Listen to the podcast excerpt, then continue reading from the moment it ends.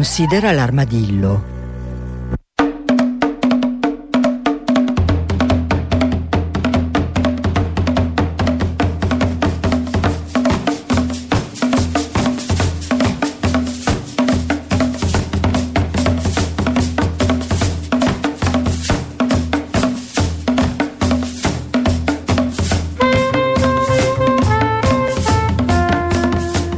Buongiorno, buongiorno a tutti e benvenuti da Cecilia Di Lieto.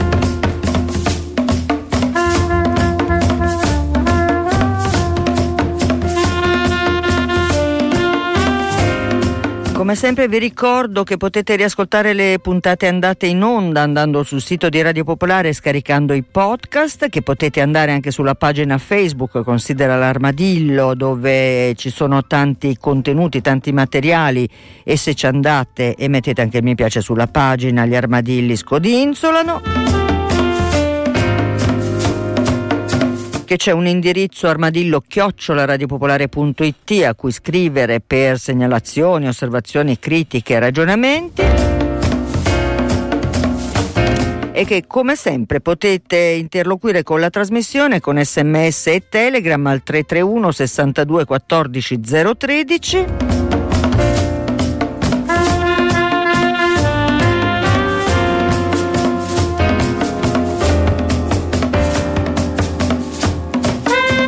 Numero insomma da utilizzare per le vostre considerazioni, che sono sempre in genere puntuali, interessanti e stimolanti.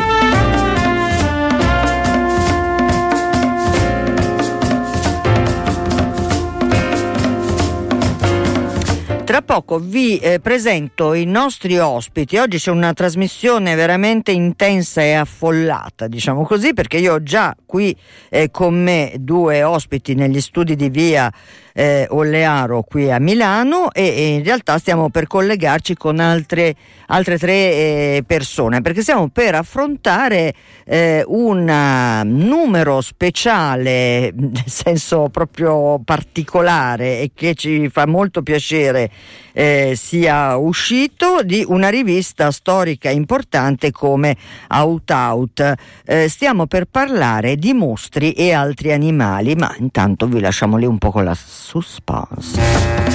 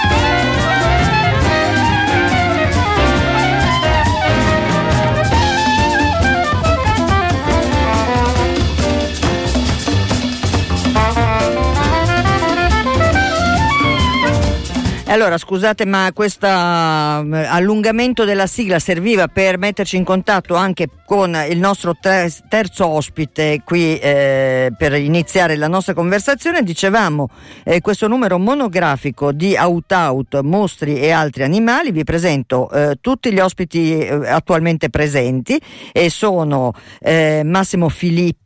Allora, ecco qua, perché qua eh, è pronto. Saluta Massimo, così io regolo il tuo microfono, scusami. Ok, ciao a tutti, a eh, tutte, eh, grazie Cecilia per il nuovo invito. Va bene. E poi, e poi con noi Enrico Monacelli. Anche Enrico, puoi salutare, così io regolo il microfono.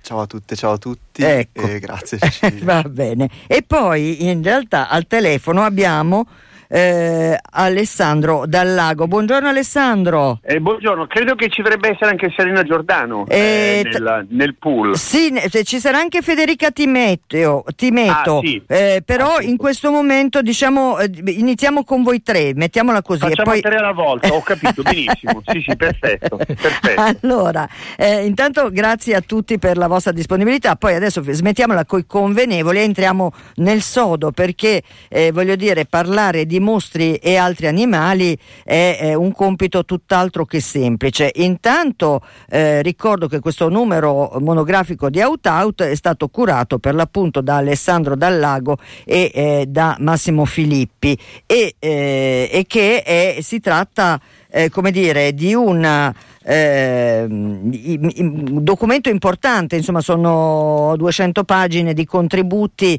eh, che eh, fanno dell'approfondimento della questione mostruosità e animali il fulcro. Peraltro, scusate, lo devo dire, ma eh, abbiamo tutti assistito insomma a quello che è accaduto a Parigi, a Notre Dame, e eh, insomma pensando ai collegamenti, come sempre mi viene nella testa, no? Al mondo degli animali eccetera eccetera, inevitabile pensare ai mostri di Notre Dame insomma, no? Che sono eh, credo eh, i più noti tra i tanti mostri dell'arte eh, gotica e, e via di seguito, quindi insomma le gargoyle, eh, le gargoyle esatto, sì, certo. Esatto, e quindi sì. Mi sembrava come dire, in qualche modo in, in, inconsapevole, inconsapevolmente una puntata che per certi versi mi viene da dedicare a Notre Dame, ma questa è una mia personalissima eh, visione. Adesso, dopo questa mia premessa, eh, che ci fa Alessandro Dal Lago assieme a Massimo Filippi a parlare d'animali? Beh, per cominciare noi siamo vecchi amici, adesso che la cosa non interessa a nessuno, ma ci conosciamo da almeno trenta, più di trent'anni, quindi... Confermo. E siamo rimasti, ecco, e a, a suo tempo avevamo, quando lui era in Amnesty International e io facevo delle cose per loro, e poi ci siamo ritrovati e abbiamo ma, visto che avevamo in comune, lui in modo molto più ma, diciamo militante, io così in modo molto più dilettantesco, una grande simpatia per, per il mondo animale. E a parte questo il, la, la cosa interessante era che ci interessava entrambi, interessavano entrambi tutte le operazioni culturali di eh, riduzione degli animali a cose e, e degli esseri umani animali, cioè insomma tutti i giochi che si stabiliscono, eh, i giochi culturali eccetera in, in questo campo. Ehm, all'interno di questi giochi un aspetto interessante secondo noi, con, di, con accenti ovviamente diversi perché noi siamo persone diverse, certo. eh, il, te, il tema dei mostri Era, interessante, era estremamente interessante. A, a me interessava, interessa ancora soprattutto, mi interessano le procedure attraverso cui nel mondo sociale si creano queste figure eh, minacciose e inquietanti, al tempo stesso però stabilendo relazioni am- ambigue e oscure con, eh, con loro. Quindi la mostrizzazione insomma, diciamo come, come, come procedimento culturale. Questo è stato uno dei punti di partenza poi che, eh, che ha portato a analisi diverse in vari, in vari momenti. Certo. Massimo Filippi, eh, abbiamo sentito Alessandro Dal Lago e, e, e tu l- il tuo punto di vista? Ma forse io potrei spendere due parole sul fatto che eh, co- come mai abbiamo cost- ulteriormente accostato mostri e altri animali.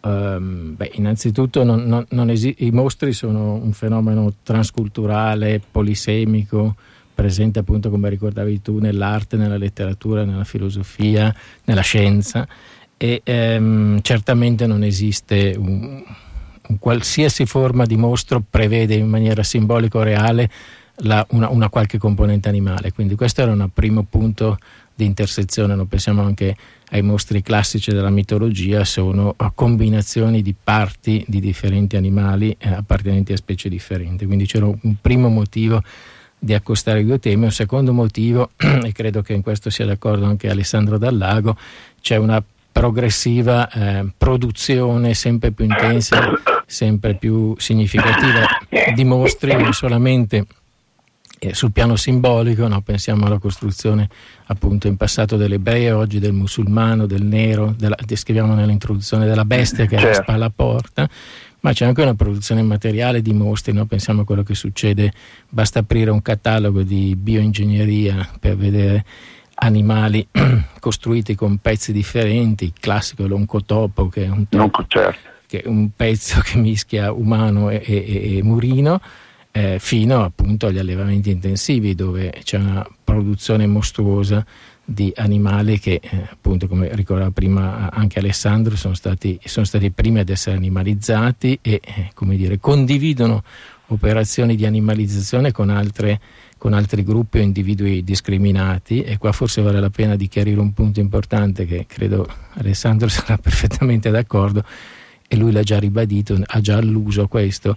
Quando parliamo di queste eh, vicinanze, di queste limitrofie, non stiamo parlando di essenze, quindi non stiamo dicendo che quello che accade a certi gruppi umani, che certi gruppi umani sono paragonabili agli animali, questa è l'operazione di animalizzazione che noi combattiamo, ma che certo. entrambi sono sottoposti a delle pratiche di eh, diminuzione, reificazione e successivamente di smembramento che spesso condividono dei meccanismi, non delle essenze comuni. Eh, certo, posso... Sì, certo, certo, eh. Alessandro Dal Lago. No, no, volevo solo fare ribadire quello che diceva Massimo. Eh, mi è venuto in mente che in un articolo di un certo giornale che non voglio citare per non fare pettegolezzi, uscito ieri, a un certo punto si ricordava il, quella cosa insensatamente che aveva detto Calderoli della ministra Kyenge, sì. quando la, fu, fu definito un orango, e la cosa interessante dell'articolo è che diceva no no, il vero macaco è lui, ehm, quindi in questo caso il, come dire, la, la, la, la, la prospettiva così di denunciare il razzismo eccetera si capovolge esattamente nel suo contrario, perché la stessa categoria animalizzante viene applicata al cattivo. Ecco, la nostra idea era, credo linea di massimo, che ai vari, ai, nei vari aspetti era quella di decostruire questo uso dell'animalizzazione mo, mos, mostruosizzante, quello dire che ormai pervade il linguaggio quotidiano e che corrisponde poi esattamente anche alla produzione Eh, di mostri reali, come, come io scrivo nel mio pezzo. Eh, i, i mostri teori, in, in principio non esistono in natura, perché la natura conosce variazioni, fenotipi diversi, ma non conosce mostri, mentre invece la categoria di mostro oggi è usata largamente nel bene e nel male, in modo positivo eccetera, al punto tale da saturare il nostro immaginario. Questo era un po' il punto di vista eh, certo. eh, che regge, che regge alcun, insomma, alcune parti del, del, del del numero, che, va, che vanno molto al di là poi di tutto questo, perché comprendono anche eh, interessantissimi contributi sulla, sull'arte, sulla scienza, sulla costruzione del, dei, dei mostri nella medicina positivista, insomma c'è, c'è molta roba. Adesso, ecco, sì, adesso pian piano cerchiamo di arrivarci. Intanto io ricordo ai nostri ascoltatori che siamo eh, qui a parlare del numero della rivista Aut Aut, eh, edita dal Saggiatore, eh, un numero monografico che si intitola Mostri e altri animali, e che è curato appunto da Alessandro eh, Dal Lago, che ha appena terminato di parlare, e Massimo Filippi, che è invece qui in studio. Eh, dopo aver eh, come dire, dato un, un'idea di qual è stata eh, come dire, la partenza eh, insomma di, di, di questo mettere insieme un ragionamento Eh, che coinvolge in realtà tutti, perché eh, come ricordava Dal Lago adesso, ad esempio poi nel linguaggio, ad esempio la questione della, della mostruosità è, è quotidianamente, cioè, cioè, ci assale quotidianamente, insomma, no? Quindi è un, è un qualcosa di molto molto presente nel contemporaneo, eppure la mostruosità in realtà ha radici Eh, archetipiche addirittura, no? Che com'è stato, quando è stato il momento della trasformazione del mostro, che in qualche maniera non era necessariamente proprio così negativo, o mi sbaglio? Aiutatemi voi. Beh, Massimo? La, sì, la, mia, no, no. la mia visione è, è, è appunto, è, soprattutto nel pezzo che, che io ho scritto, è di, di un mostro in senso positivo, cioè una rivendicazione gioiosa del, del divenire mostri. Eh, appunto non eh, la, la ripresa in senso positivo e eh, trasformativo de, dell'idea, dell'idea di mostruosità, no? Che appunto, come dicevamo prima, comporta un'ibridazione, eh, il riconoscimento della correlazionalità del vivente al posto della, della, delle individualità puntiforme, per esempio.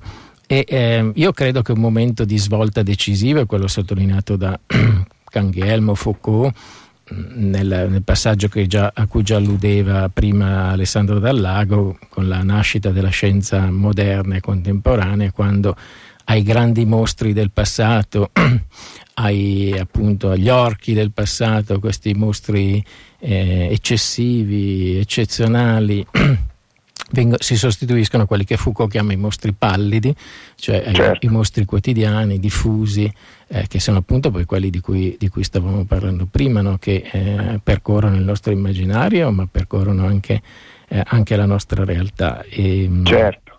Ma se posso sì. infilarmi in queste considerazioni? Naturalmente, eh, Alessandro Dal Lago, gra- io dico così perché primissimo. per radio, no, e eh, lo dico per, per, per far tenere agli ascoltatori il filo, mica per altro. Prego, certo, Alessandro. Certo.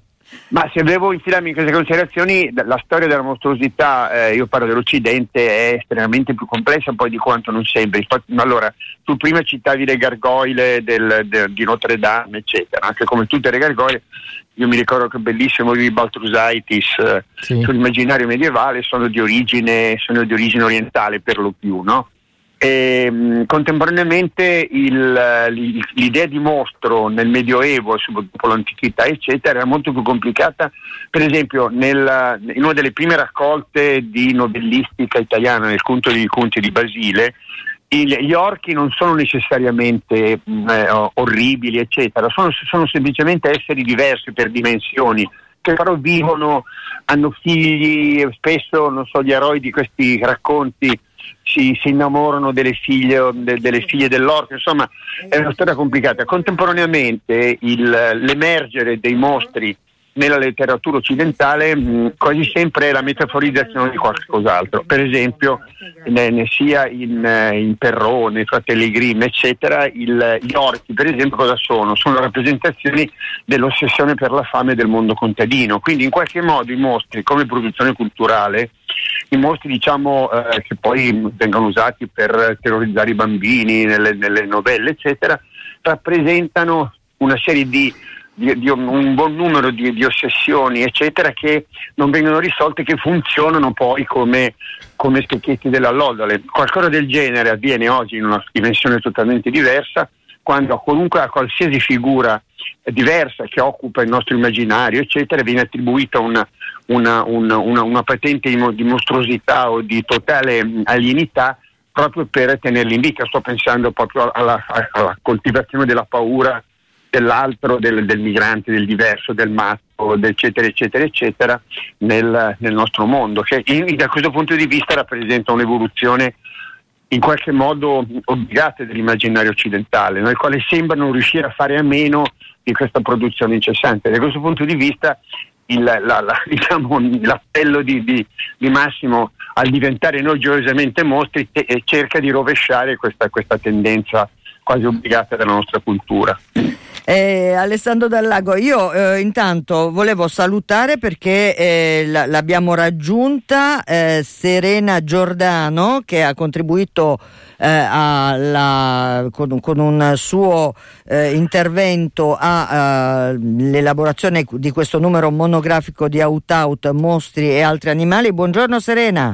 Buongiorno. Eh, la, la, la, così la, l'ho but, ti ho buttato direttamente in onda e, e peraltro scusatemi, ma siccome Enrico Monacelli eh, che è un altro dei, eh, ehm, del, del, dei, dei, dei filosofi, dei pensatori che insomma hanno dato il loro contributo eh, a questo numero di Aut Aut, è qui presente eh, e lui in realtà il suo contributo eh, sembra eh, intervenire in un altro modo ancora, perché il suo eh, il contributo si chiama, si chiama La resurrezione della carne, l'orrore e la gioia della morte vivente. Allora Enrico eh, ci, ci dici qualcosa di questo tuo intervento? Per...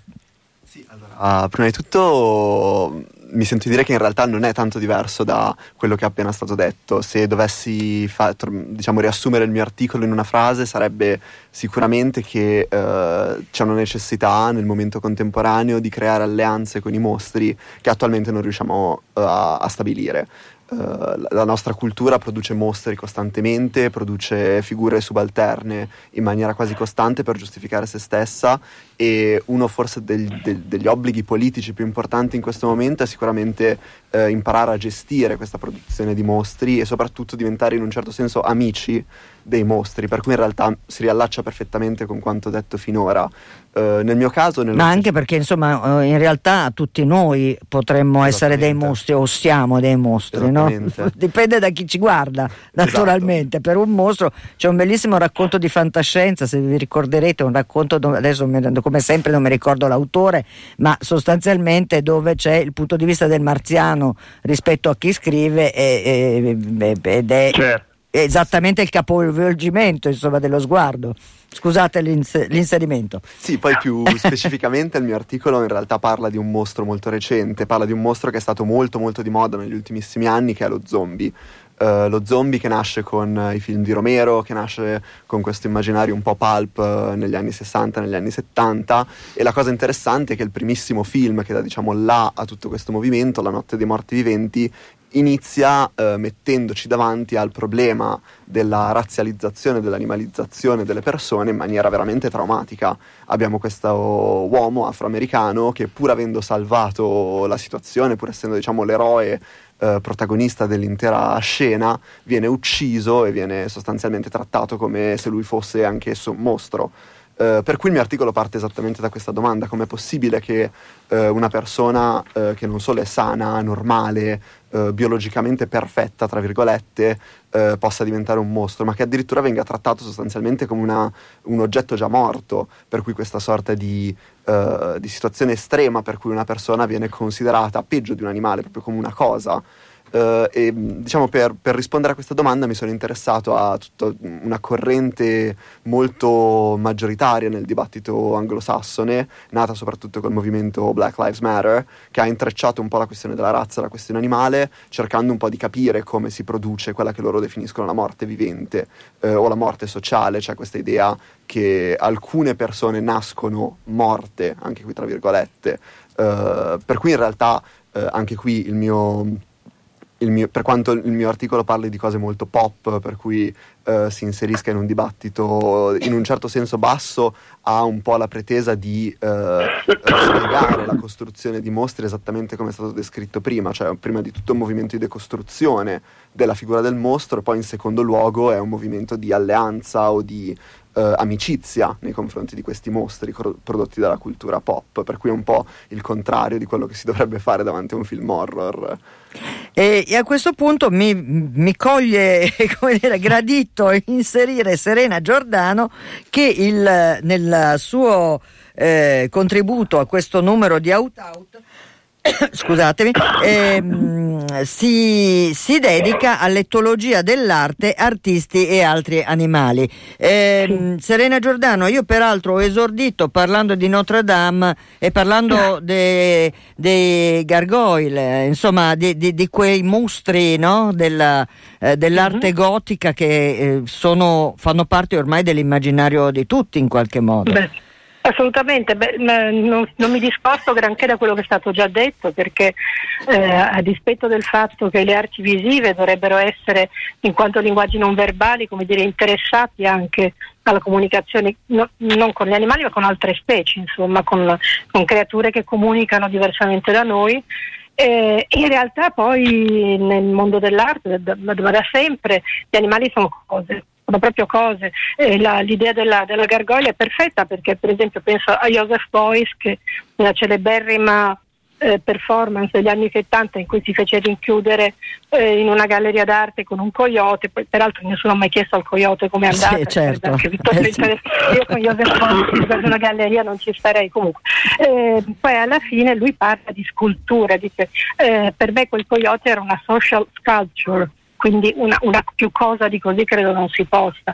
Ecco, quindi eh, stranamente c'è cioè, l'idea sempre comunque o dell'animale o della specie diversa come schermo sul quale proiettare significati, simboli, eccetera, che ne so, da, dalla Dama con l'ermellino di Leonardo, il, cui, il povero ermellino, appunto, il cui manto è prezioso, dovrebbe incarnare la ricchezza, eh, fino ad arrivare anche a...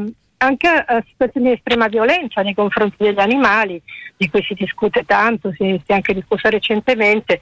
Non so, penso alla performance di, di Jan Fabre che sulle, sui gradini della, della, del municipio di Anversa eh, getta in aria dei gatti nascosti dentro, i gatti vivi nascosti sì. dentro un sacco, e poi si giusti, per fortuna viene fermato dai passanti. Beh, si giustifica dicendo no, non immaginavo che potessero farsi male, che potessero fratturarsi delle zampe, quindi più cosa di così sì. credo, credo che non si possa. A volte, diciamo, questo gioco è interessante, perché per esempio tutta l'enorme polemicona che dagli anni sessanta fino a qualche tempo fa qui a Palermo, in occasione di una mostra, eh, sulle sul, performance di Hermann Nitsch, no, che notoriamente Nitsch eh, cosa fa? Eh, usa gli animali, proprio li sacrifica, li macella durante le performance, in questo rito che lui chiama eh, a metà, a metà strada fra l'orgia e il rito religioso, e, e quindi ovviamente è stato molto attaccato dagli animalisti. Ecco, difficile avere un'opinione su questa storia, perché lui si è giustificato dicendo beh, comunque erano destinati al macello, che è un punto di vista un po' bizzarro, perché sì, in quanto siamo tutti mortali, no, non è un buon motivo per, per spararci a vicenda, insomma siamo tutti destinati a morire, quindi era un, era il un fine po' è quello di... dei tutti, certo, l'unica eh, certezza, diciamo, diciamo, che vuoi dare una cattiva notizia e, al tempo stesso però effettivamente quello che lui fa non è non è poi così diverso da quello che milioni di persone fanno tutti i giorni, cioè cibarsi di altri esseri viventi, quindi proprio probabilmente lo sdegno è direttamente proporzionale invece alla, alla consuetudine di quel rituale, anche se in modo consumato in modo meno teatrale, ecco. Allora io vi devo chiedere una cortesia, cari miei ospiti, perché io in questo momento ho uno stacco pubblicitario che separa come sempre la prima dalla seconda parte di Considera l'Armadillo, quindi vi chiedo di restare lì tranquilli e, e riprendiamo subito dopo lo stacco, per, per cortesia. Grazie ascoltatori, a tra pochissimo.